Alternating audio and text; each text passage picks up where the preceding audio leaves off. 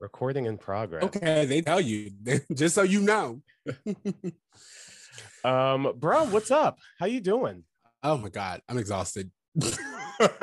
I'm exhausted. There's just so much going on. There's so much to update you on, but mostly it is hot in Topeka. Like it is Yeah. so hot here. there's a heat wave happening in LA right now, and it's unmanageable. My AC cannot keep up. I think both of us have fans running in the background. So if you guys hear fans uh in the background, we're not going to do anything about that. I got to stay cool, y'all. I can't sweat to death during this podcast. If podcast. you hear fans or you are fans Ooh. or you have an OnlyFans, okay, okay. either way, we're happy that you join us. make that feet money pick. Feet pick money. uh, I do not have photo worthy feet, or else it may be a career change that uh, I need some extra dollars. So I do not judge at all. I wish I could make money from feet picks. Oh my god, the dream. I tell people all the time, my love handles and my mama. If either one of them go away, it's all it's over for you bitches. Oh my gosh. See, Um, uh, so today- T, I will say oh yeah, go you froze a little bit. You froze. I just wanted to say that. I don't know if that's like me or you, but you froze. Okay, I, I'll, I'll see if I can cut around that. Okay. Um, All am. I- so am I still are we- freezing? Yeah, you're kind of like a little delayed, but not like a lot. So I just again, we've had these recording issues before. It's our 100th. I would love to not have the issue again. 100 episodes and we still having these issues. Of course, the phone rings right now. Take it, take it. Go ahead. um, it's almost always telemarketers, but I'm just saying that like it's. it I get calls from. Florida all the time, and I'm like, no Yeah. one from Florida has any business calling me. I know Exactly. you're playing. games. No one. If you're not my mom, there's literally no reason to call me if you're from Florida. Gosh. Uh, Are you well, ready? Yeah, yeah. Oh, you know Okay. what? I just want to say, like, uh, be, you know, and I can I can edit this out, but just you know, to kind of like start this off, like, you know, how you doing? How's Rex? How's work? Like, I was gonna say, uh, you can keep some of this. I missed you, bruh. It's been a while, even for us. yeah, yeah. It's been a while. it has been a minuto. I don't think that's the right word, but whatever. I'm tired. Happy podcasting people. Um, I guess we could just if you hear us rambling, just know that it's one of those days. But more than anything, I think what you're waiting for us to say is, What up, bros? What up, bros? And welcome to Bruh Meets World. And it's Promise World. Your boy meets world fun cast. I am a Ceej. And I am your co-host, Tony Curtis. And this is our 100th episode.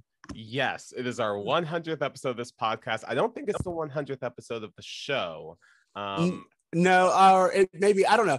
I think what's really important is that we have been recording. You know, we've had like our little side uh, episodes. You know, thing, things come and go. But long story short, you have been listening to us for a hundred of these bad boys, bear men. Thank you for hanging in there. We know we had some rough roads in the past.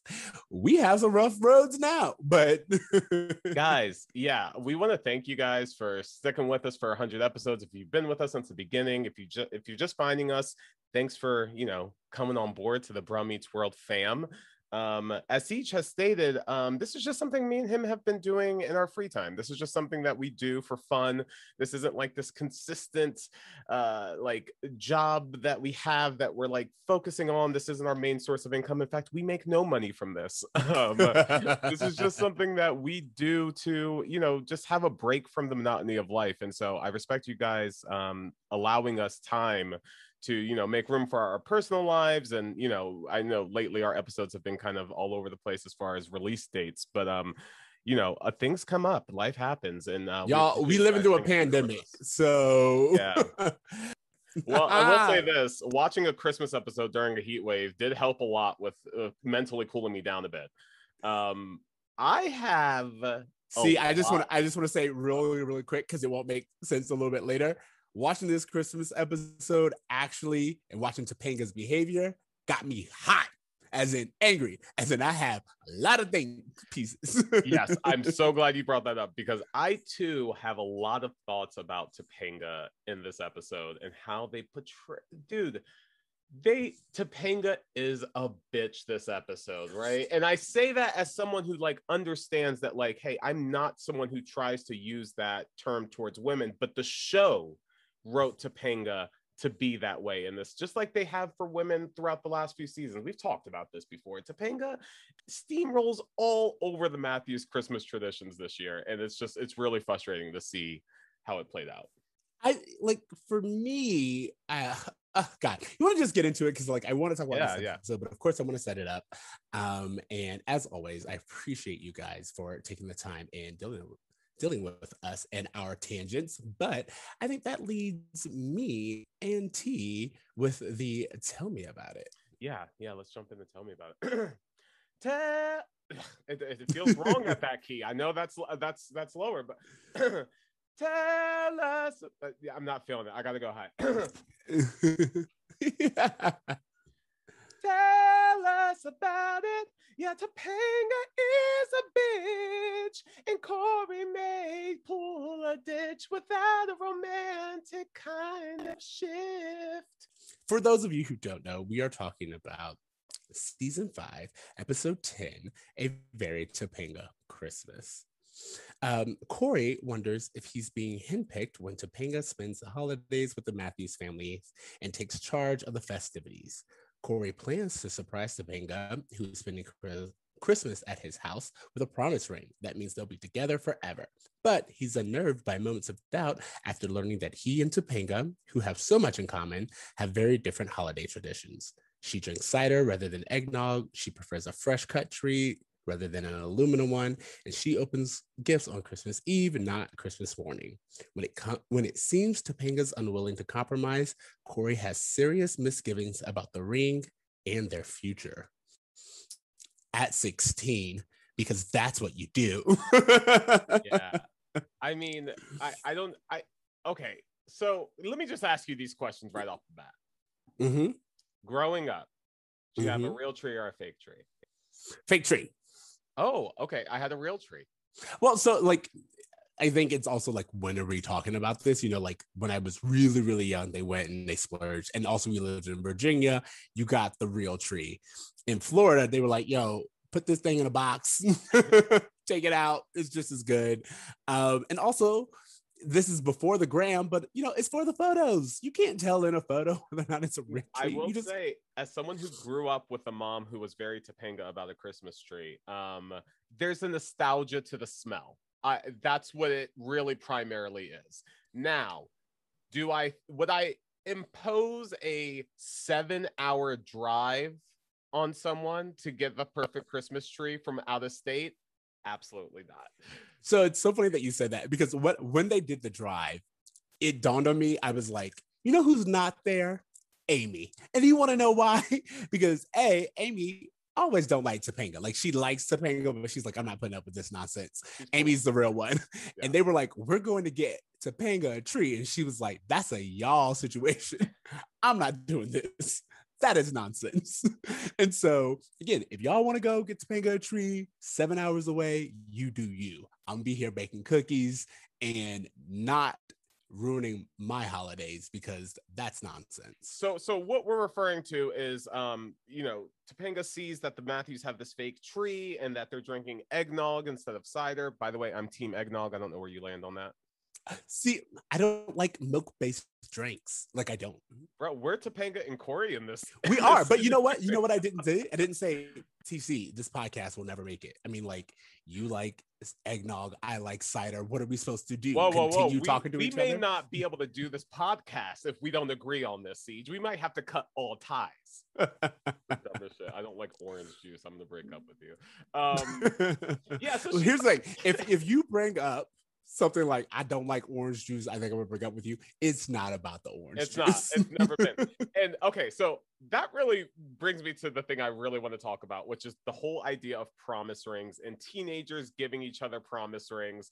Um, did you know anything about promise rings or anyone who gave promise rings? of course, you and I both grew up in a very religious environment. Of course, I knew about promise rings. And then there was that whole wave with the Jonas brothers and their promise rings.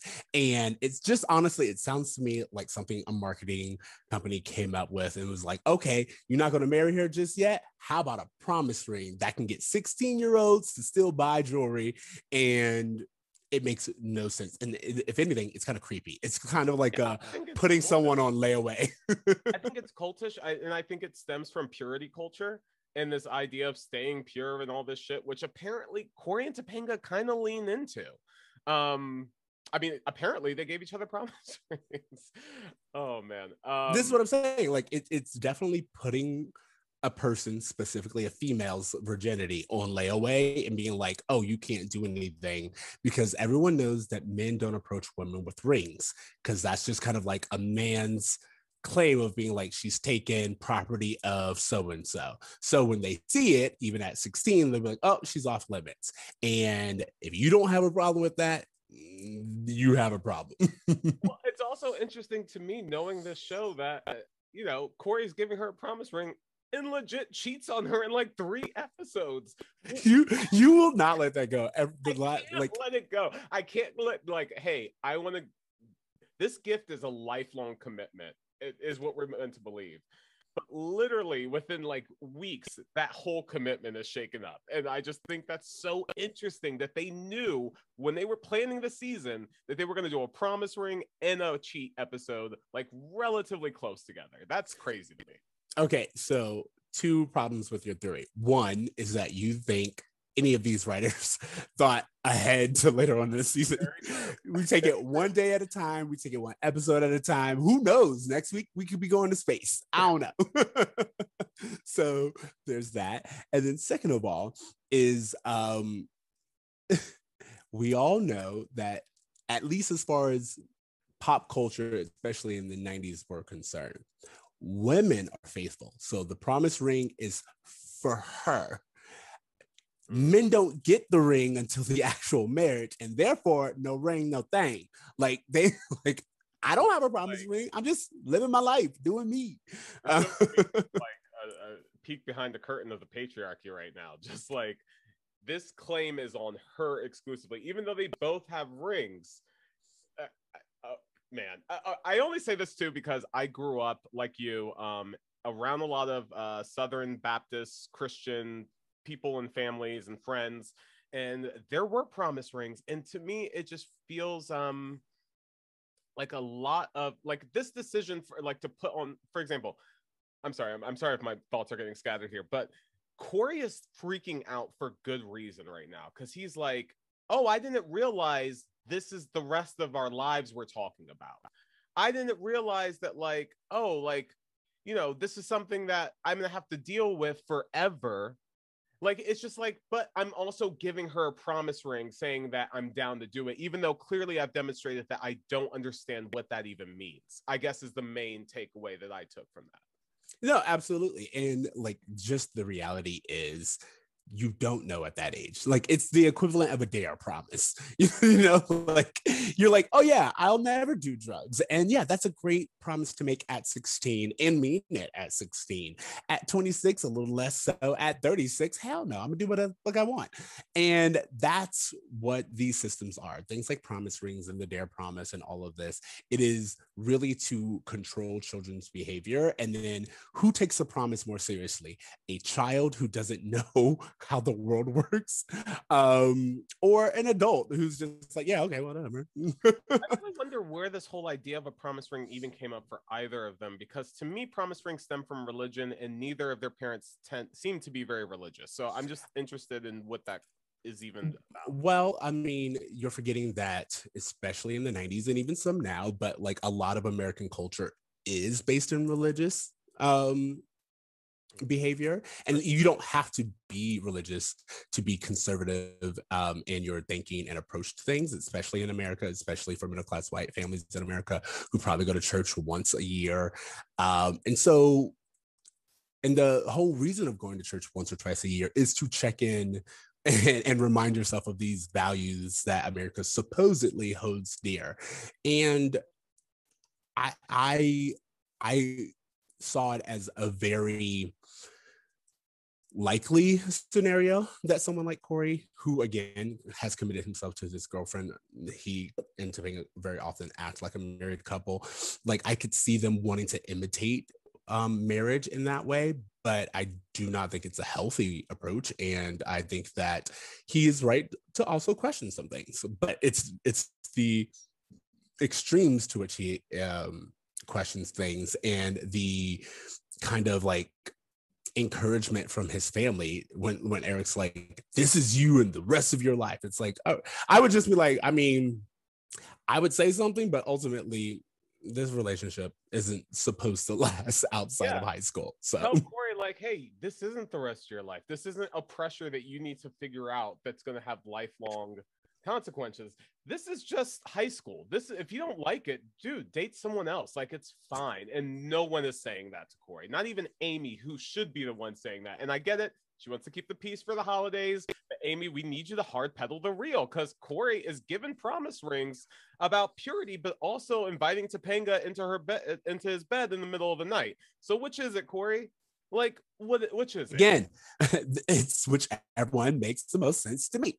like which one will get me the most benefit um, is the real answer. And then also, I think that you have to remind yourself that, um, again, back then, and even now, so to speak, we're not telling fully grown adults that you don't have to go through this. Do you know how many relationships adults, like 20, 30, 40, sometimes 40 year olds, are in a relationship where things aren't working and they're like, we don't, we don't really have things compatible, but we've been together forever. So I guess I just stay. Like that's just such a common thing. And it's like, no, it's completely normal to have different interests, but it's also completely normal to be like, yo, the fact that you put orange juice and grapefruit juice in the same glass and expect me to drink it really is a flag for me. Like, like that is something that will bother me day in and day out. And so we should talk about whether or not this is something that is really compatible. Thank you. I'm so glad you brought up like just uh hey, we should talk about this. Because the entire time I'm thinking, okay, so Cory has a real issue here with setting boundaries. He is letting Topanga do whatever. And the thing is that Topanga's not even trying to take over the Matthews Christmas. She's just excited about Christmas. And at no point does Cory say, actually, we we actually really like this tree. Or, you know, like, you know, I do want the star on the top of the tree. By the way, did you have a star or an angel on top of your Christmas tree? Angel. Interesting. We started angel and then went to to light up tree, uh, light up star. Yeah, so I'm actually trying to think now. I think this year, I think I think with my boyfriend we have the star, but like growing up, I think it was Angel.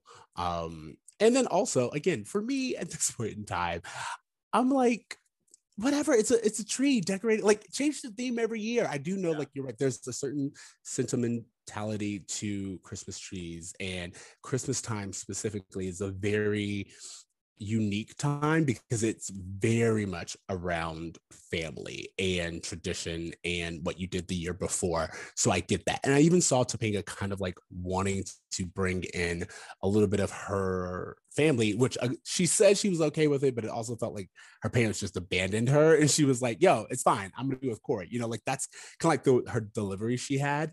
And so I could see her like really missing her family and really like trying to bring them in. I can see that. But also, as you said, it's very much up to Cory and be like, hey, yeah, we can compromise and we'll drink eggnog now and then a little bit we'll get you some cider or we'll do it tomorrow. Let's what what are your traditions? Well, let's see if we can fold some of this in. Not just straight up giving into it because this is this is a me thing. I'm not that person. not when I went to the grocery store and bought all this stuff. You should have said something earlier. it's also strange to me, like, okay, so I, I love what you said about Topanga uh, feeling lonely and abandoned by her parents and needing those traditions to comfort her in the time where she feels isolated uh, amongst her adopted family, so to speak. I wish they would have leaned in that to, into that more. I wish Topanga would have said something like, "Hey, I never see my parents. These traditions are are making me feel at home." Something to make us sympathize with her versus her just wanting it her way, which is how it's uh, shown throughout the show. Um, I can't imagine ever like being a guest at someone else's house on Christmas and not being like, oh, like I would imagine I'm going to spend Christmas with another family. I'm going to see all new traditions and I'm just going to experience Christmas in their way. I would never ever think to come into another person's home on Christmas and then make it all of my shit. Like that just seems so inconsiderate. Like she's so painfully unaware of of how inconsiderate she is that it just who is this Topanga?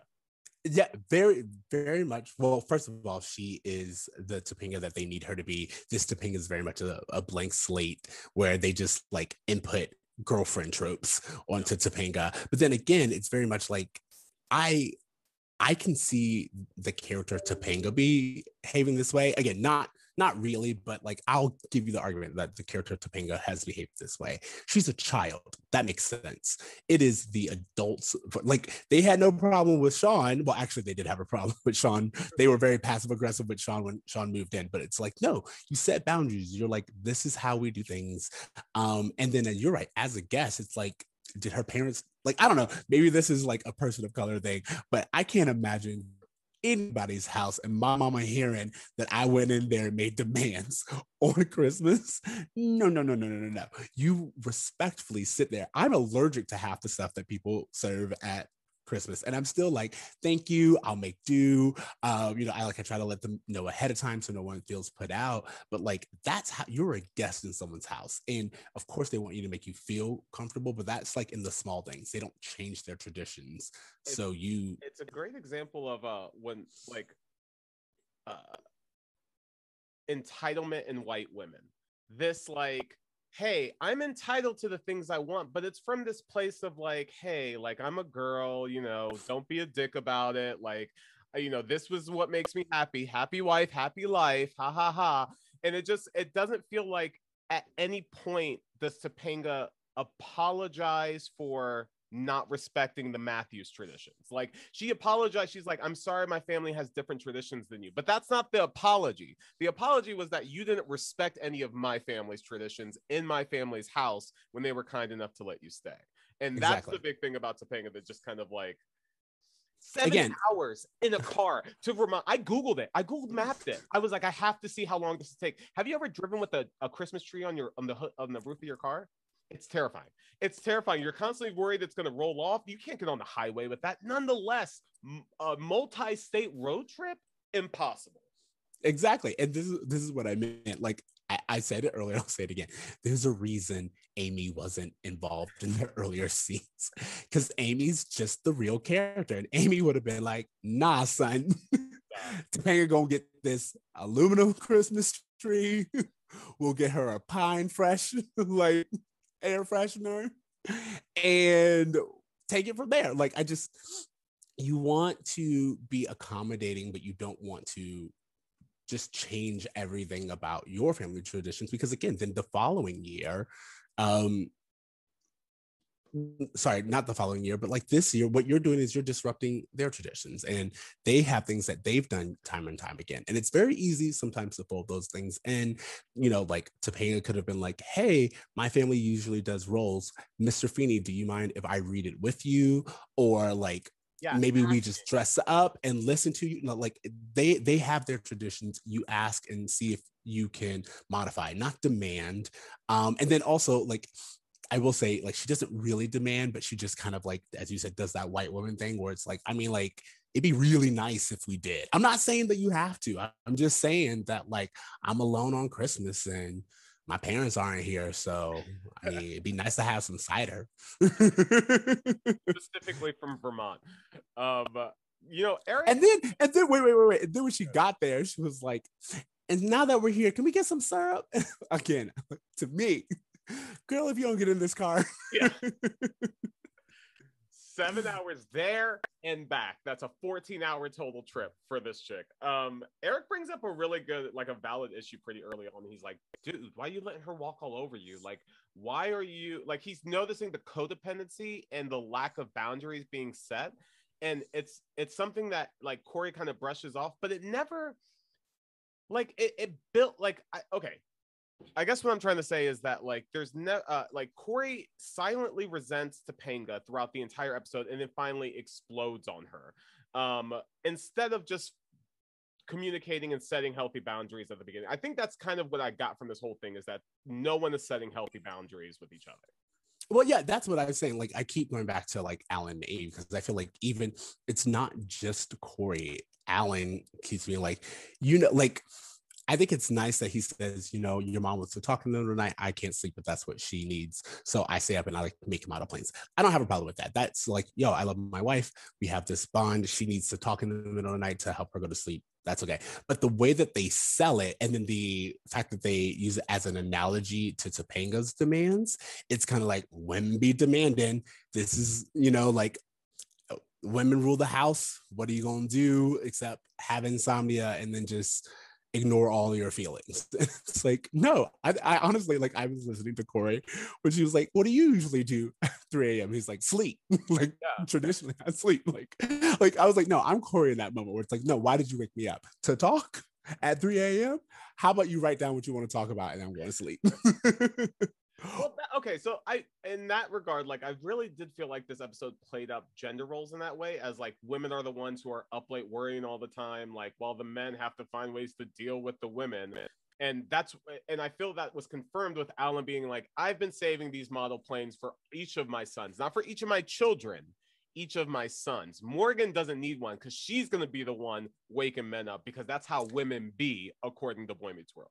As a gay man, I can tell you that my boyfriend completely wakes up in the middle of the night being like, hey, I can't sleep. And as I said, I'm like, that's us for you. you like get you, five, bro. you get five minutes. and then I'm out. Um, yeah. Oh, oh my goodness. Um, one thing I wanted to point out was that uh I, I wanted to go back. You had mentioned the Christmas Carol thing with Feeny. Um, Topanga was at Christmas last year with the Matthews. Like she's been spending Christmases with. She knows these traditions, is what I mean. Um, here's a quick trivia for you. Do you remember who the Matthews spent Christmas with last season? In season four, last year, according to the show, who were who was there other than Topanga? I honestly like my mind is going blank. Yes, yes. Uh, I, I honestly can't think of anyone right now. Um, I, I just don't know. okay, so Shawn was there. Okay. Obviously. Two other ones, Jonathan Turner and Lonnie were at Christmas last year. Do you remember Lani from the uh she worked at the the sporting goods store? Yes. from the mountains. Wow. So like blast from the past. He was just in the show last season. You completely forgot about her. Didn't even, like you said Lonnie, and I was like going through all the male characters to, to, to think. I was like, yeah. no, that's not the grocery store dude. That's not Lonnie. But wow, that's crazy. It was the episode where Eric uh, and her were stuck in that car, and they had to like get naked in the sleeping bag together. Um, but I went back to see it because I was like, yeah, Topanga was there, so she and she knows these traditions. She knows what's up. Um, I did, that's another thing. Like when they were like Topanga's first Christmas, I was like, I or or what happened even more so. There was a, a, moment where um she was like, "Do you ever wake up in the middle of the night?" And he was like, "No, never." And I was like, "Actually, season one or season two, the whole finale is the fact that you woke up in the middle of the night. Like that was."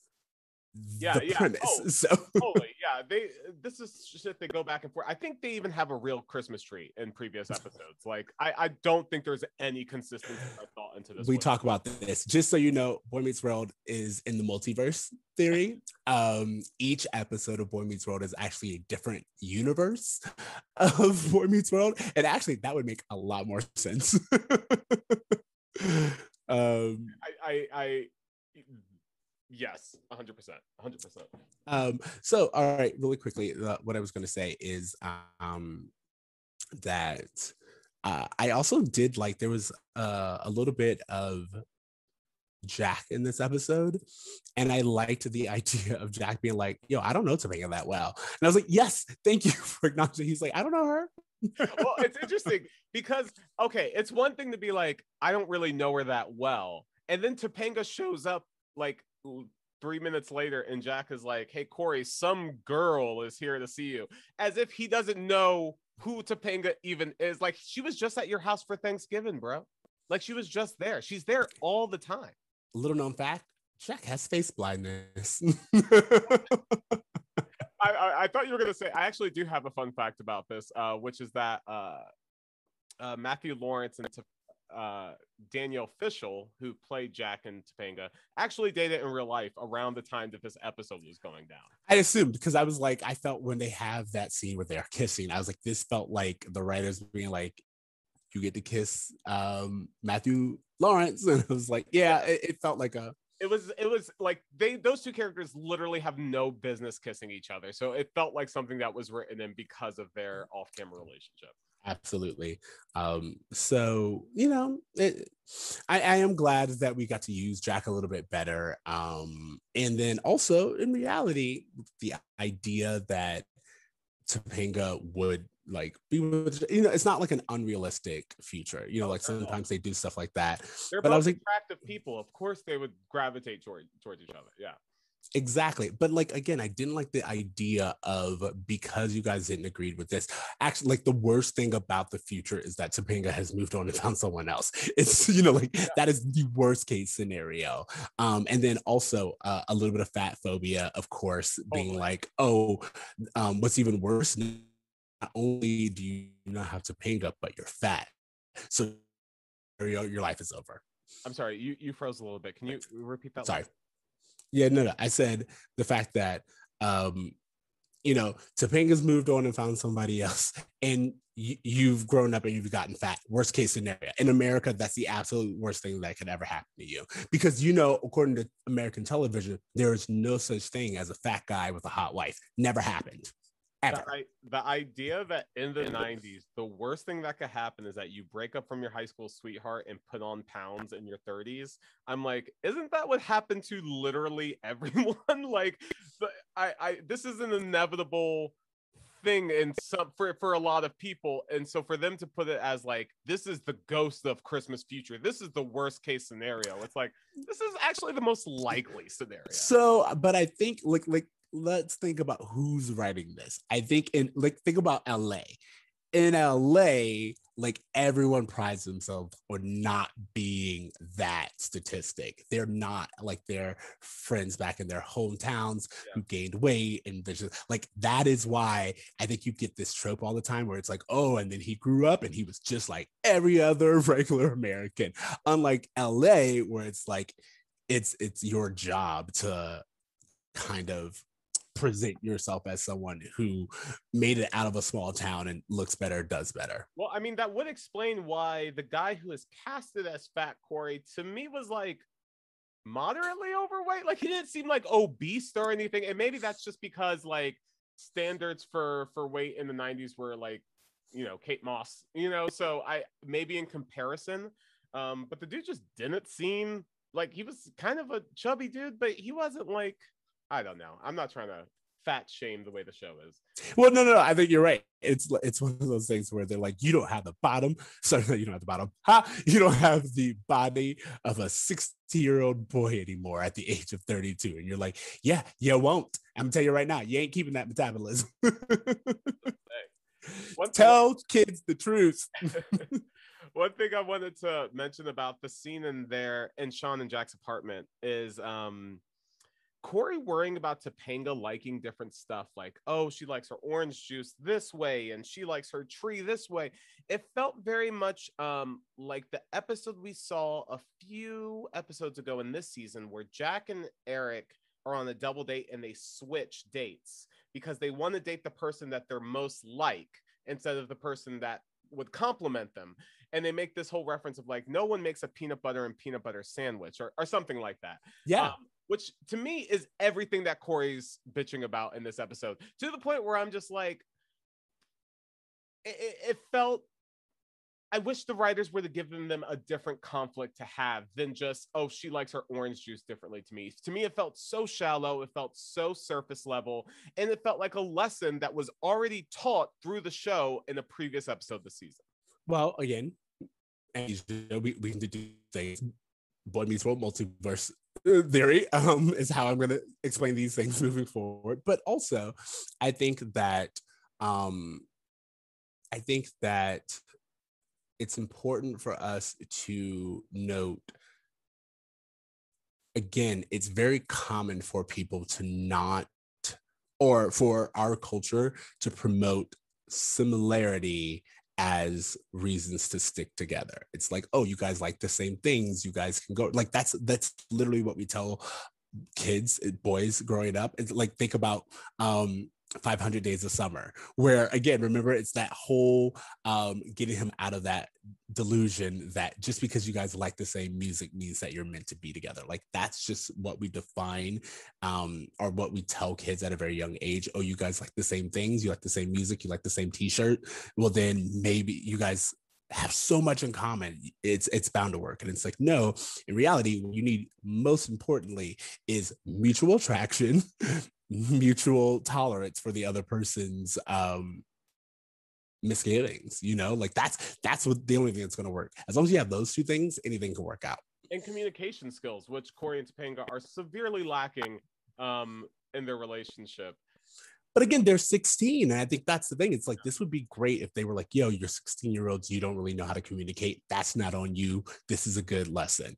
Yeah. Instead, they're like, hey, you're, six, you're 16 year olds that were put in a situational comedy like you're 32. So act like two year olds and go. Yeah. Propose. Go. What? Um, I, I overall really um didn't like Topanga in this episode at all.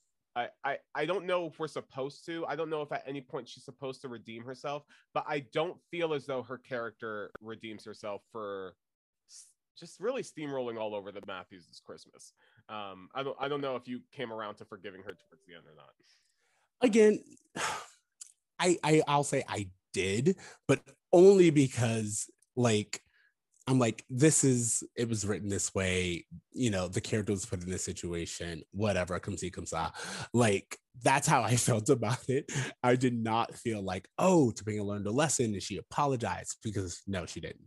I didn't feel like I felt like she was being manipulative in this episode. I felt like there was a lot of passive aggressiveness. I felt like, but then again, as I said, I felt like it's all being reinforced by the adults in the situation. So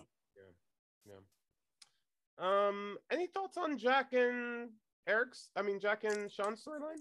I think we we've done this a few times. It's they're getting to know each other and like they constantly have this um kind of like divide, you know, the haves and the have-nots. I grew up with money, I didn't. Um, and I think that uh, I hope we move past this because yeah. it's getting tiring, but also it makes sense. Um, you know, like this is their first holiday together, and one person's used to going skiing, and one person's used to, um, you know, checking up with other people's families. So I think it's great that they acknowledge that and they don't just play it off, but it is kind of getting uh, a tired trope. So I hope we move on. Yeah, to me it kind of feels like um I think it was like season 3 where they were like every episode was them trying to make a name for themselves in high school. It kind of feels like we're seeing a very similar pattern um with this kind of like rich kid poor kid um sibling dynamic. Um one of the things I want to point out is that Jack and Shawn are talking about their Christmas traditions, and Jack says, "Oh, my family goes skiing in the French Alps every year," and Shawn says, oh, at the trailer park, we just thank God for the things that we have. And I, you know what, as much as this is like a joke, I think this is also like the show making a very valid point about the relationship of wealth and gratitude. Um, well, so no, like I was gonna like I see where you're going with it, but I disagree in the sense that what it does is it villainizes money again as a television show that totally makes money. And they're like oh no the the, the true value is intimacy and family and, and being close together. And it's like that's true but let's not pretend that rich people don't also have those things. There are plenty of rich people who have their own traditions and they take christmas very ser- seriously. And just because they bought their kid a literal pony for Christmas. Like that's their version of expressing love. Like that's that doesn't make it any less so. And I do think there's this idea of being poor is bad, but being rich is evil. And do I feel that way on a um economic scale absolutely but do i feel that way um, on a personal level no like that's saying that people are black or white and i don't i don't agree with that I, you know, I, I, I will say that the show does villainize like our Jack for being, uh, I guess, I don't know, uh, I guess rich. Yeah, I guess you know for his wealth. I didn't really read it as that though. I just read it as a gratitude thing because, like, to to feel grateful for what you have. I feel Yeah. in my observations from coming from like being raised in projects to now being in LA and having access to a lot of people who are very extremely wealthy. In my own personal experience, I have found that people with more money sometimes, uh, I mean, this is just my personal opinion. People who have a lot of wealth and a lot of money often worry about the maintenance and adding on to that to the point where they sometimes can't fully enjoy it. For example, did you grow up with a pool in your backyard? yes I did not grow up with a pool in my backyard. Anytime I went over to anyone's house who had a pool, I was in that pool all day long. If you grow up in a pool, you're not going to think like, oh man, I'm so grateful that we have a pool in the backyard I can jump in on the summer day. Because after a few years, it's just going to be commonplace. And I do think that that can sometimes like, you know, wealth is just the accumulation of stuff. And uh, the idea that sometimes the stuff is going to, yeah, you're skiing in the Alps, but Jack, do you have a close relationship with your dad? Like there's there's other things that matter than agree. stuff. that was like like what i'm saying is jack saying hold on can you hear me? Yeah, yeah, yeah. all right sorry. I'm just saying i agree with what you're over you're saying overall. I'm saying in the scene and i'm just taking the scene. In the scene jack said i usually go skiing with uh, my family in the alps. And shawn was like i usually am just grateful for what i can get and i was just like "Y- okay that's not a one for one. What you could have said is oh that sounds amazing or we do this um but you know we enjoyed it just as much. You know like illustrating that there are two different versions and getting jack to be like oh you know i never thought about my family trips with my family sorry my family trips i never thought of the ski trips with my family as something that i valued but now that i'm not going this year you're right. I, I really do miss that. Or it wasn't the ski trip it was being close. Like you there's a way to illustrate that. And instead they were like oh he has money? Hmm, shallow kid doesn't even know how to enjoy christmas. It's like that's no. You know if, if, if I'm focusing on the prompt, which is how what are your Christmas traditions, not the Shawn's response of it. Yes, it is just like you asked me what my traditions were, and I'm telling you. So why are you making me feel like a dick about it? Also, the fact that Shawn strangely brings God into this, and then like Jack has to be like, "Oh, we we pray on the plane." Like, Shawn, you pick and choose when God is in your life. like an American. but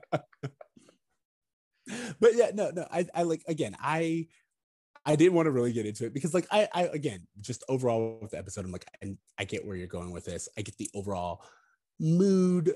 I can only take you for what you actually wrote, and your message gets muddled when you say when you try to compare two things that are not related.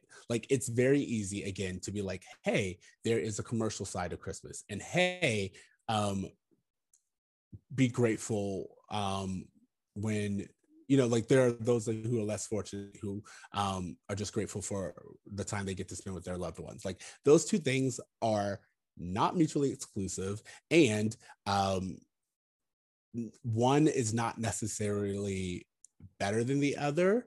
Um, to be fair, all of Christmas is a capitalistic um, money grab. So, like, again, like, who are you judging? That's my, my whole thing. It's like, oh, they go um, skiing. It's like, if you spend the majority of your paycheck that week on getting your kid shoes or whatever, you're doing so for the, you're spending an exorbitant amount of money for you proportionately. So, to your point, Shawn literally worked for the mob last year so he could buy Cory a nice gift.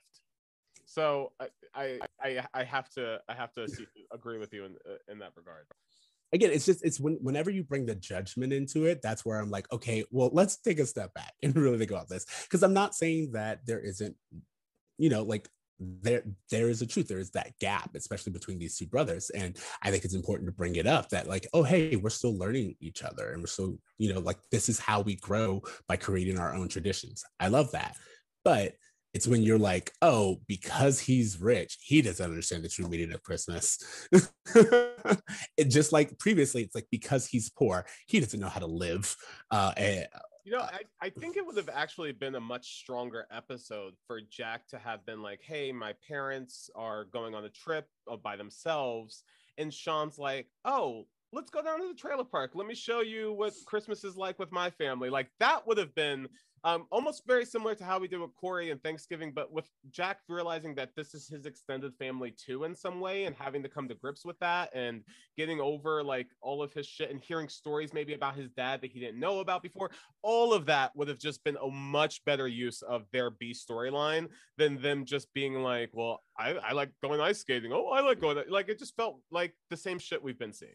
I, I agree, but then also I thought it would have been because we used Jack as a sub for Cory later. It would have been very interesting if they would have been like, you know, Jack happens to be in the same room with Topanga, and she's saying all the things that she likes, and Jack's like, "Oh, I like that too." And you know, like they're learning, and then you have this idea that Shawn and Cory are like, "Oh, we don't have as much in common as they do and that being like a mutually uh jealous thing towards like Shawn is jealous of Topanga because she tends to bond with um Jack and Cory is jealous of Jack because he has more in common with Topanga. And then that scene where they're together makes way more sense um, because it's like, oh, you guys have shown that they have similarities and that's why they make a better fit but then also you're tapping into the insecurities of the two main characters. And that's that's so much better because um what that does is make cory insecure about himself versus kind of creating problems where there aren't any. Like uh, just ask for a different kind of juice next time bro. It's not that hard. I i, I don't but again but but again i think it's it's it's hard because as much as i want to judge cory in this same scene cory was like ooh pancakes i'm gonna get some syrup. These don't get syrup. Uh excuse me? I my food? for the syrup. We're using the syrup why did she ask for syrup if she didn't want to use it for her damn pancakes to i didn't even think about that like we're all over the place in this episode yeah, I did not even think about that. As a matter of fact, it would have made way more. Again, sorry everyone, but this is just we're finding all the holes in this. It would have made way more sense for her to be like, "Don't forget to use the syrup we just bought," and him be like, "Oh, I do it with sugar or whatever." Like that would make way more sense than for him to be like, "Hey, I'm gonna use that syrup that we bought yesterday." Yeah. That you made us go get, and her being like, uh, syrups don't go on pancakes. and okay to, to your point right now even like the thing that's so frustrating is cory is learning like hey relationships require compromise topanga isn't learning that lesson like if anything at the end cory is christmas caroling for topanga something he o- openly voiced made him uncomfortable. Um so he's compromising for her but i don't see her compromising for him at all. And again i think what for those who are listening for us at least especially for me i think it's important that we teach everyone that it's a about compromise on both ends. Because i think what we're trying to do again because of the alan storyline and eric um eric's comments i think they were trying to be like hey men you have to adapt um and and give for your woman and it's like okay but also she Yeah. needs to show you respect because um women aren't the end all be all and um i was going to save this for my bruh moment but like the idea of women keep men skinny is also it was just like so so it's her like she she's to be the reason why you uh either gain weight or lose weight so make sure it has nothing to do with your own well-being so make sure you keep her around or else you could get fat and you don't want that. Like that's where I was just like, again, like no, everyone needs to come to the table and everyone needs to to communicate, as you said, and then voice their needs. Um, the episode concludes with Topanga giving Cory a promise ring after he gave her a promise ring. Um, I couldn't help but wondering, like, at the, by the time the episode ended, that like, wow, neither of them thought, hey, we really don't know anything about each other. We really have a lot of learning to do, and we have a lot of growing to do in this relationship. Maybe we shouldn't give each other a damn promise ring.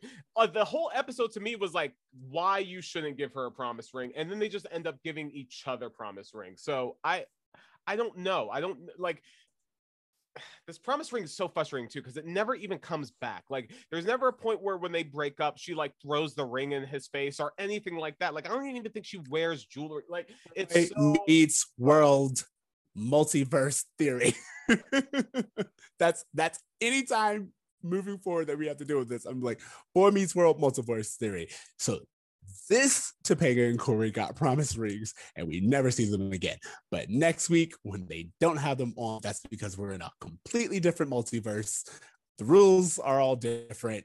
Um, that Cory likes grapefruit juice and orange juice together, and that's just that's the only explanation. That's what I that's mean, what it I'm was with. interesting how they linked his obesity to uh, the declining of his mental health after uh, a traumatic event, but it was just played for jokes and laughs more Yeah, than of course. like you know actually diving deep into it. We don't take mental health seriously in the 90s.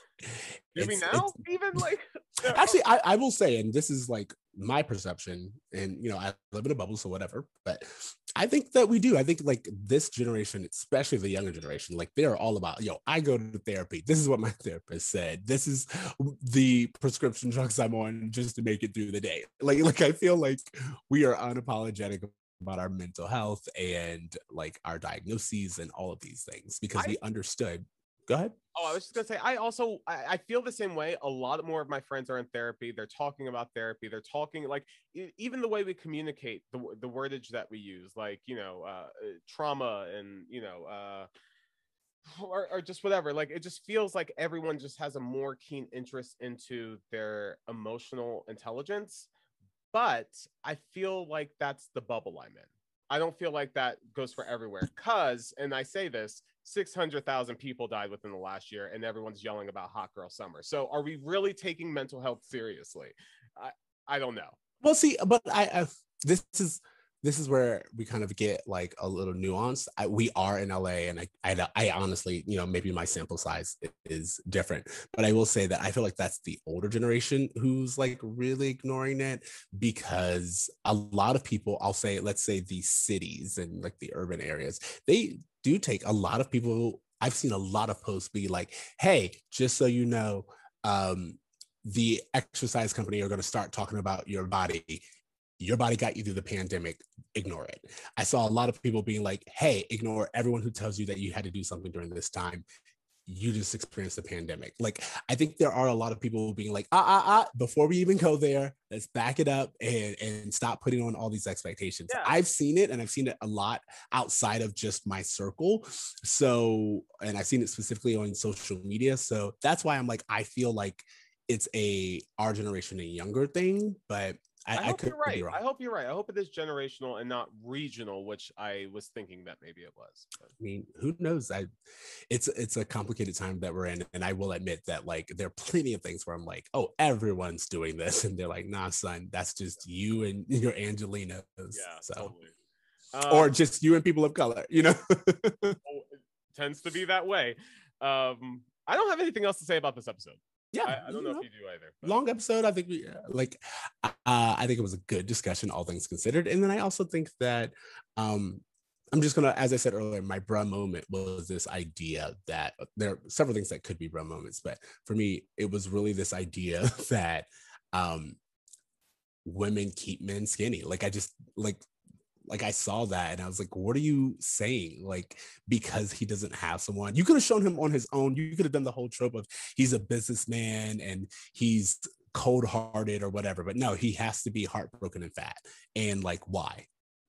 Um, yeah. Uh, uh, my bruh moment, if I had to pinpoint one, honestly, I don't. If I were Eric, I would never forgive Topanga for making me drive to Vermont. I would never forgive Topanga for a 14 hour drive where he wasn't giving gas money. I would never, like, I would have so much resentment towards Topanga, or I would have just hard pedaled the reel and let her hear it up front. I don't know, but like Eric got stuck in that situation, and I can't imagine what that I don't. Again, I, I I don't know the situation, but that's not something you get stuck with. That's something you voluntarily say. I'm gonna go along with this foolishness because the answer would be like, "Do you have a car?" If the answer is Yeah. no, then I'm sorry, you're out of luck. If the answer is yes, here are my keys. If you want to make the drive, make it a you and Cory thing, go for it. But I, for one, will be on the couch watching a Christmas story, having some eggnog. That's you know what that's that's a good point. Like in that situation, like Cory wasn't the only one who wasn't creating a boundary. Eric wasn't creating boundaries either. In fact, he was real quick to even um he was sorry, my dog messed up my uh doesn't matter. Uh he was real quick to be like, oh Topanga, you spent too much on the gift for me. I'm cool with everything else. Like he was like, I'm gonna go give Topanga a piece of my mind. And she's like, oh, is it because I went over the spending limit? I'm sorry, Eric. I just saw something. And he was so quick to be like, it's all good in the hood. I'm getting my gift. So I don't know. I think the Matthews in general as a family needs to talk about boundaries setting. And that's that's my bruh moment. Clearly, clearly. Okay, uh, what grade would you give this? Uh, I really disliked it. This is one of my least liked Christmas episodes that we've had so far, too. Like, I don't feel like they've done Christmas particularly well. Um, I feel like the Shawn joining the mafia episode, even though it's ridiculous, is far more memorable of a Christmas episode. Um, I can't even remember the Christmas episodes really before that. The one where Cory gives Shawn a, a present that's too expensive and like they feel weird about it. I think that was season one. That was a pretty good Christmas episode. Uh, uh, this see What'd you say? this episode I, I'll, I'll give like a C. Maybe I was gonna say, I was gonna say C minus. That's if I if, I- if this is your favorite episode, uh, please message us, defend it because honestly, like yeah. I I am always open to hearing how you guys feel about our takes, but in reality, in my opinion, this episode like it it just felt like a relic and I'm, I'm, I'm not about it. Again, they they're behaving like 32 year olds, and it's like, no, you're 16. Yeah. Yeah. okay. Um. Oh, you know what we didn't do? A Feeny lesson. Do you have a lesson? Do you have a?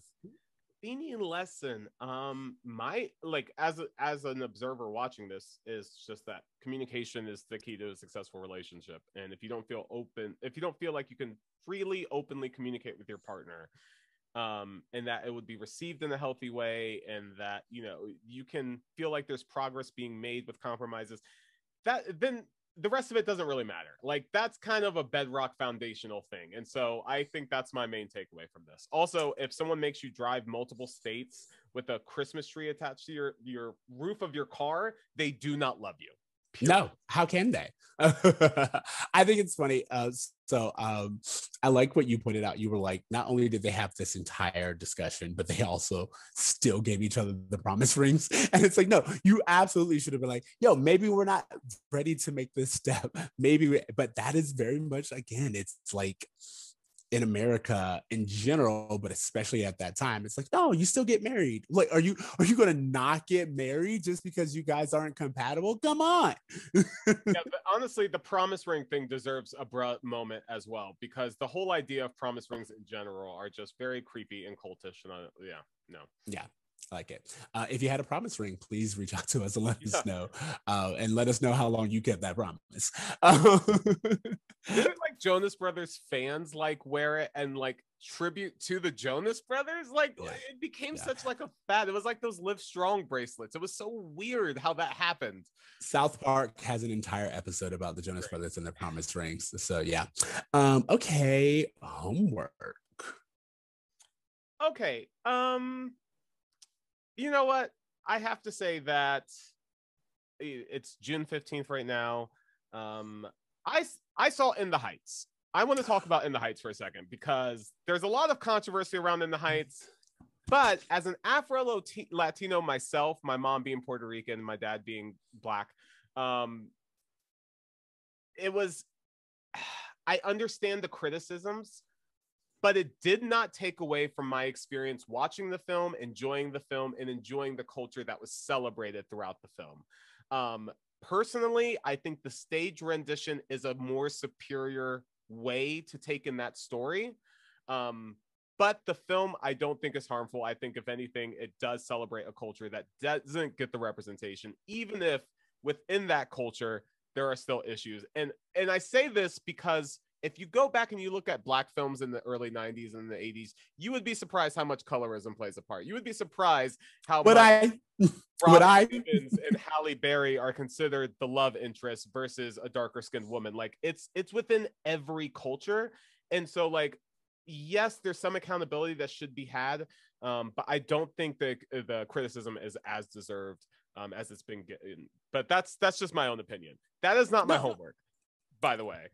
My homework is to say that of the musicals that were released within the last month, Bo Burnham's Inside is my favorite of the two. That's the musical everyone needs to be talking about.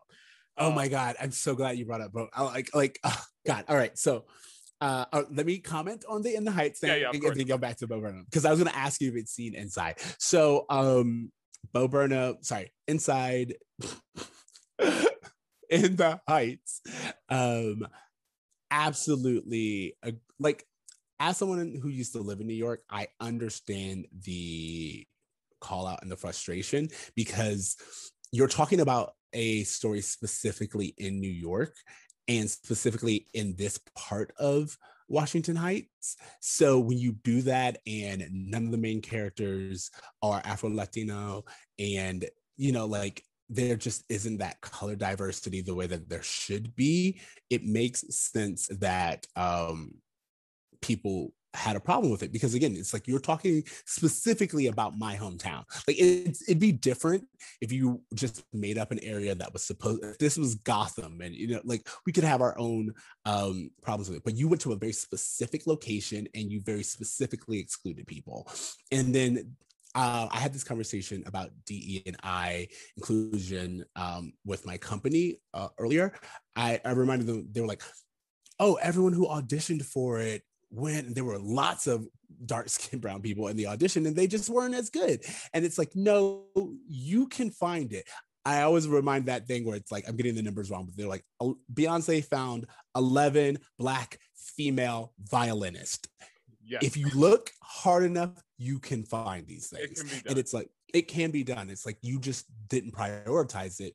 And because you didn't prioritize it, you set yourself up for critique. And that's how I feel about it. It's like I went, I went, I enjoyed myself. I felt I felt that I was seeing a culture get represented. I loved the fact that they switched between English and Spanish. I love that there was like Did the Afro Latino thing occur to you while you were watching it, or was it something that the controversy made you think about? the contra I, I will say like i had seen like i didn't I, I did i stopped the clip because i was like i don't want to go into the movie with this in my head but it had already infiltrated and i was like i'm i'm seeing what they're talking about um and again it's like i feel that as someone who is not from Washington Heights specifically, I don't really have a leg to stand on. My critique is just my critique, but um I agree with you where it's like I was still able to enjoy myself and I felt like it was still a good musical in general. Like if we are having the greatest showman and all these other stuff, I was like, this stands right up there as like a good musical that to me made me feel emotions, made me feel the things that I felt you were supposed to feel it while watching. Totally. I didn't see myself particularly on the screen, but I saw my abuela. I saw like my cousins, like every person looked like someone in my family to the point where even though I wasn't that person on the screen, I felt good that my cousin Destiny has someone on screen that kind of has her hair. And like, you know, like everyone just feels has something that they can relate to. And you know, this isn't this wasn't Wakanda. This wasn't Black Panther. This was about Lin Manuel telling the story of his life, and this is just his experience. So I don't know. I I, I can see it both ways. yeah like i mean and that's the thing it's like you know um it i think it's hard because when they asked about it the the answers were the very typical answers that white directors give and i think that's a lot of where it comes from it's like not only did you make I think it's safe to say not only did you make a casting mistake, but you did so and then doubled down, and then you gave the same answers that we always get. And I think that's one of the things that people really um, were bothered by. That it's like, oh, you didn't even do your own research, or you didn't even prepare for this question, you know, in any way, shape, or form. So the, the, there's a moment where it's the most obvious to me because I did see it a second time. Um, the most obvious, there's a point in the nail salon where Daniela says something to the effect of, We survived slave ships. And I'm like, Yes, I know that's true. Puerto Rican history is uh, tied to the slave trade uh, in so many different ways.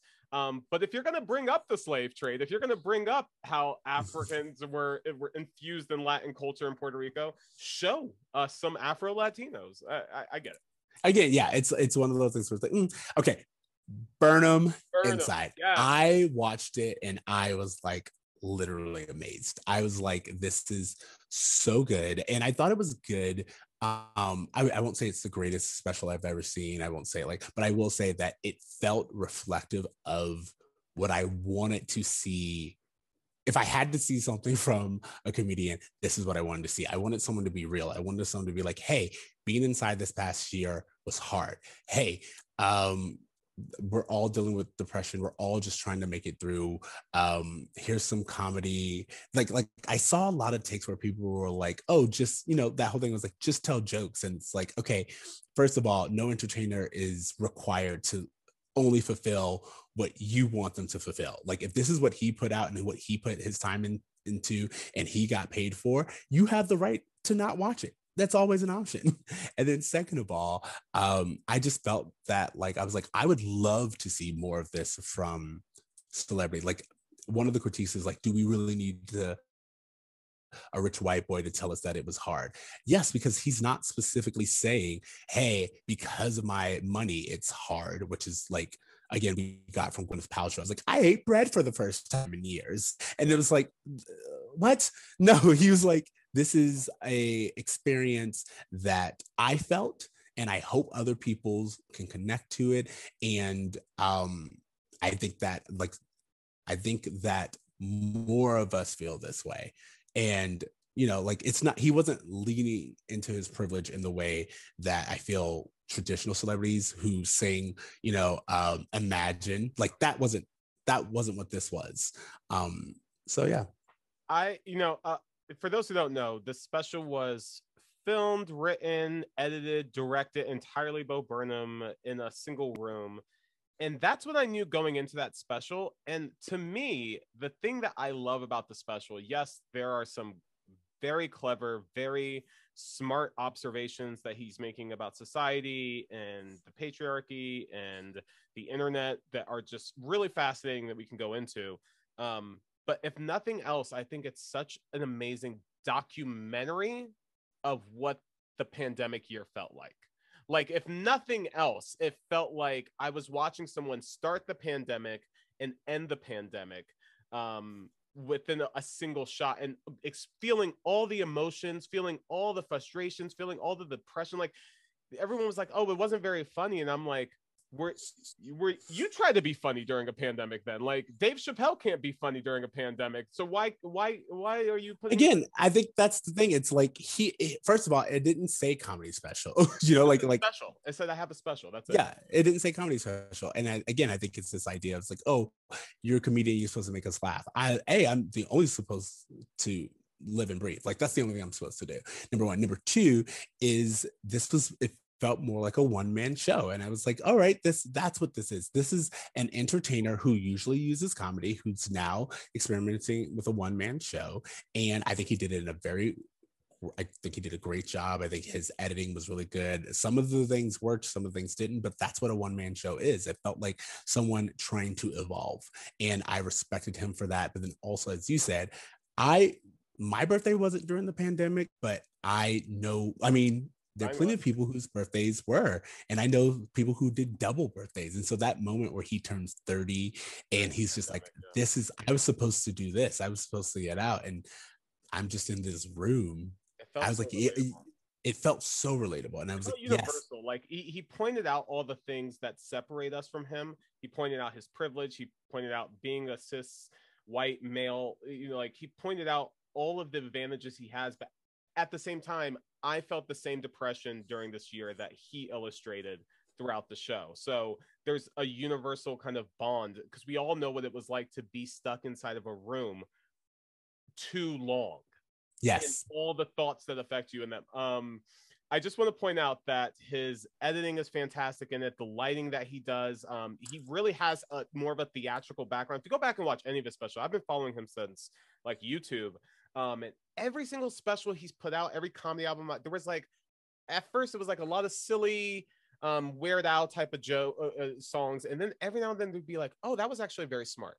And then the next special would be like a little bit more introspective, a little bit more thoughtful, to the point where the last two specials, especially this one um, and his previous one, Make Happy, um, to me feel like theatrical one man shows, as you explained, um, that aren't so much comedy stand up as performances about comedy and stand up which is a big difference. And i think really refreshing like i i can see any stand up go in front of a microphone and just tell jokes for 2 hours. Like this was so nice to see something different. So it's it's definitely the top of my homework uh recommendations um as well as in the heights. I think that it does deserve a watch for those who are curious about it All right, thank you so much. Um, so no, no, I, I was about to say. So very much like you, I'm gonna do like a a, a two for, uh, which is to say, going on the diversity and casting.